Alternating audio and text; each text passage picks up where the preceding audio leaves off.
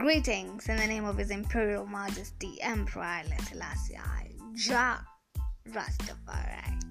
So, hi guys, I hope you're doing great. So, um, yeah, so I think I'll start by telling you guys my story with reggae. So, back in high school, I used to listen to, well, what I called reggae music which was mostly Chris Martin and Romain Virgo singing their hearts out about love and all that.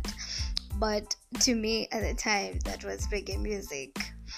But uh, last year, when I was doing radio, uh, I was given a reggae show, and uh, I was actually I didn't know how to react. I had mixed reactions because I was like, ah, it can be that hard.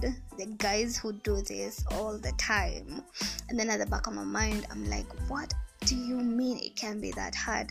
You have no idea what you'll be talking about.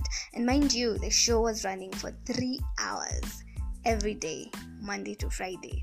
So, yes, trust me, I had every reason to panic, but I was like, ah, I got this. So, me and my co host at the time, Anthony Muli, who also, mind you, had no idea about anything to do with reggae, to look, ah, we got this. So, uh, we actually started the show and it was all good. We'd do our research, we'd Google on whichever artist we'd be talking about that day, then talk to our DJ, we'd have our music all set, you know we nailed it. We had everything set.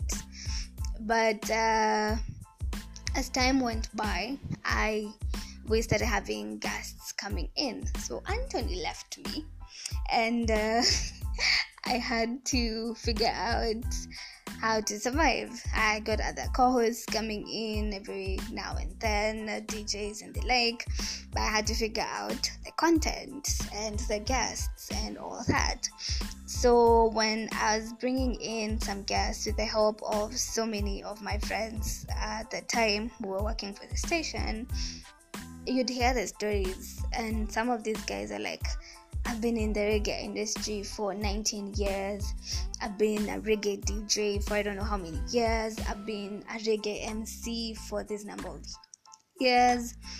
And they're like, okay, so how long have you been doing reggae? And I go, um, no, I'm asking the questions, but in real sense, uh, I didn't know what to say. I felt like I didn't fit in because, well, you're talking to guys, you're interviewing people who have 19 years or 10 years of experience in the reggae industry when you have a few weeks or a few months of googling reggae under your belt. So yes uh, it was really intimidating but it was quite something learning from all these artists.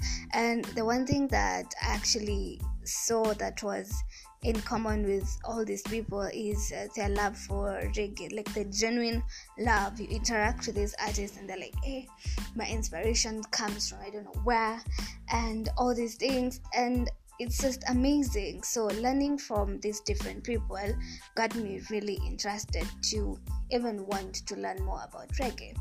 But unfortunately i did radio for a couple of months and five months at most and then i moved well, I switched to film. And uh, while I started doing film, uh, I was still in contact with some of the guys I interviewed, and uh, I was still trying to figure out how I can go back into doing reggae because, man, the concerts are amazing. Even just going to live music by some of these reggae artists in Kenya was one hell of an experience. So, in trying to figure out how I can do uh, reggae and incorporate it with film, I was thinking of doing a vlog. That's why I wanted I learned videography.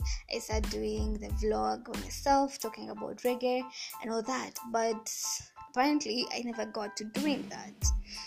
And then when I started uh, thinking about doing a podcast, the first idea, actually, my first idea for a podcast was a reggae podcast. I will not lie. The first idea I had was for doing a podcast that was all about reggae. which is this one, guys. But yes, we are here. But uh, I had uh, I had three ideas for the podcast that I wanted to do. So number one was the reggae one, but um, I don't know what happened. I switched to something else, and then I started working on that one. So after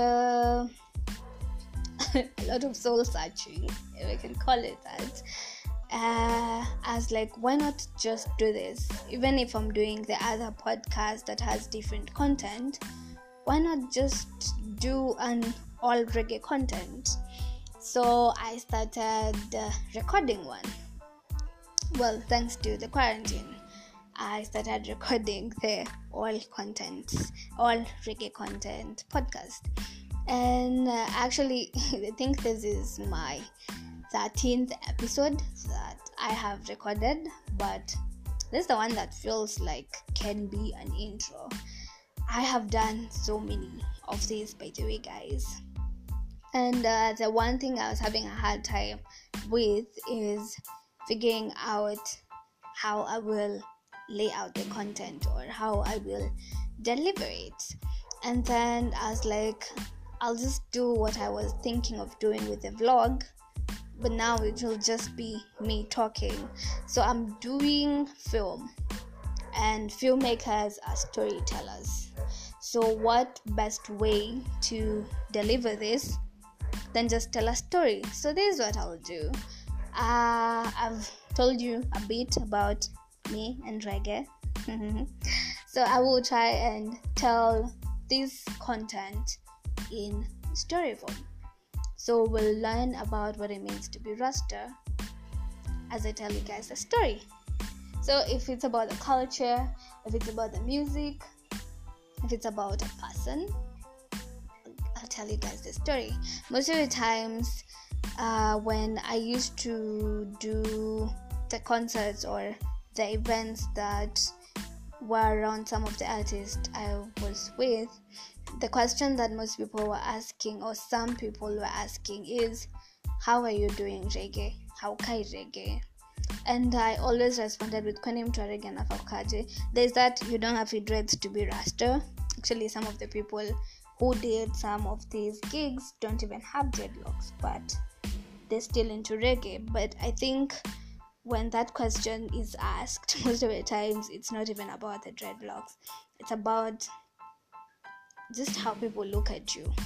There are so many, uh, what would I call them, perceptions about cynical. It's just like when we were growing up, unaambiwa watu wa rege ni watu wa bangi. There are those misconceptions. So it it's the same with what it means to be Rasta. That's what I've seen.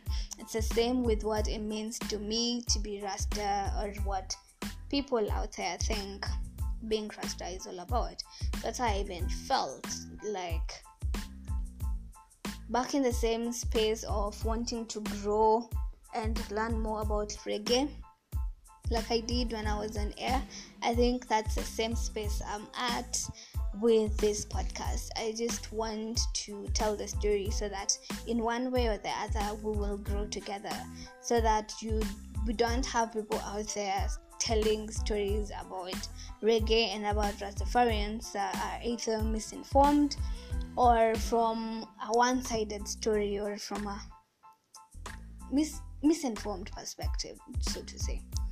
So, yes, uh, I would really appreciate your feedback so that we give each other psych. yeah. So, yes. and the journey begins.